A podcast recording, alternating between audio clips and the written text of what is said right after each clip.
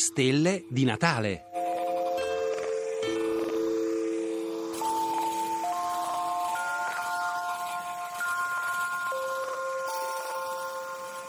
Festoni sull'albero, radiazione di fondo nel cosmo. Per scoprire il fondo cosmico a microonde, o CMB, Cosmic Microwave Background, ci sono voluti un'antenna, due volenterosi radioastronomi dei Bell Telephone Laboratories e una buona dose di guano d'uccello. Come in molti grandi scoperte, l'elemento casuale non è mancato, una nota di colore in un lungo processo di studi e innovazioni tecnologiche.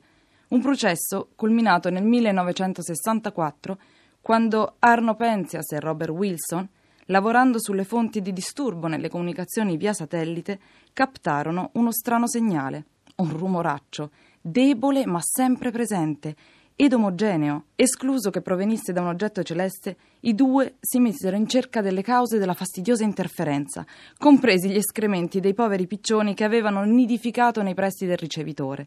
Ma dovettero escludere anche questa ipotesi avevano invece osservato un segnale nuovo, predetto dalle teorie cosmologiche, che permeava tutto lo spazio e proveniva da lontano, la radiazione cosmica di fondo. Osservare la CMB è come fotografare l'universo bambino. Poiché la luce ha impiegato molto tempo a viaggiare, il soggetto appare come in un flashback.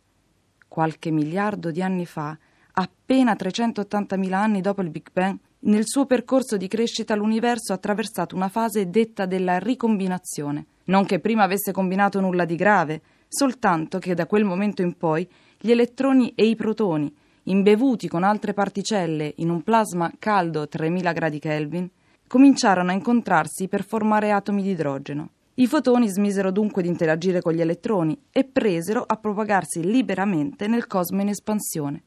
Così, mentre l'universo si gonfiava, questa radiazione elettromagnetica si raffreddava e stiracchiava. Oggi la sua temperatura è di soli 2,7 Kelvin sopra lo zero assoluto e la lunghezza d'onda attorno al millimetro, nel regno delle microonde.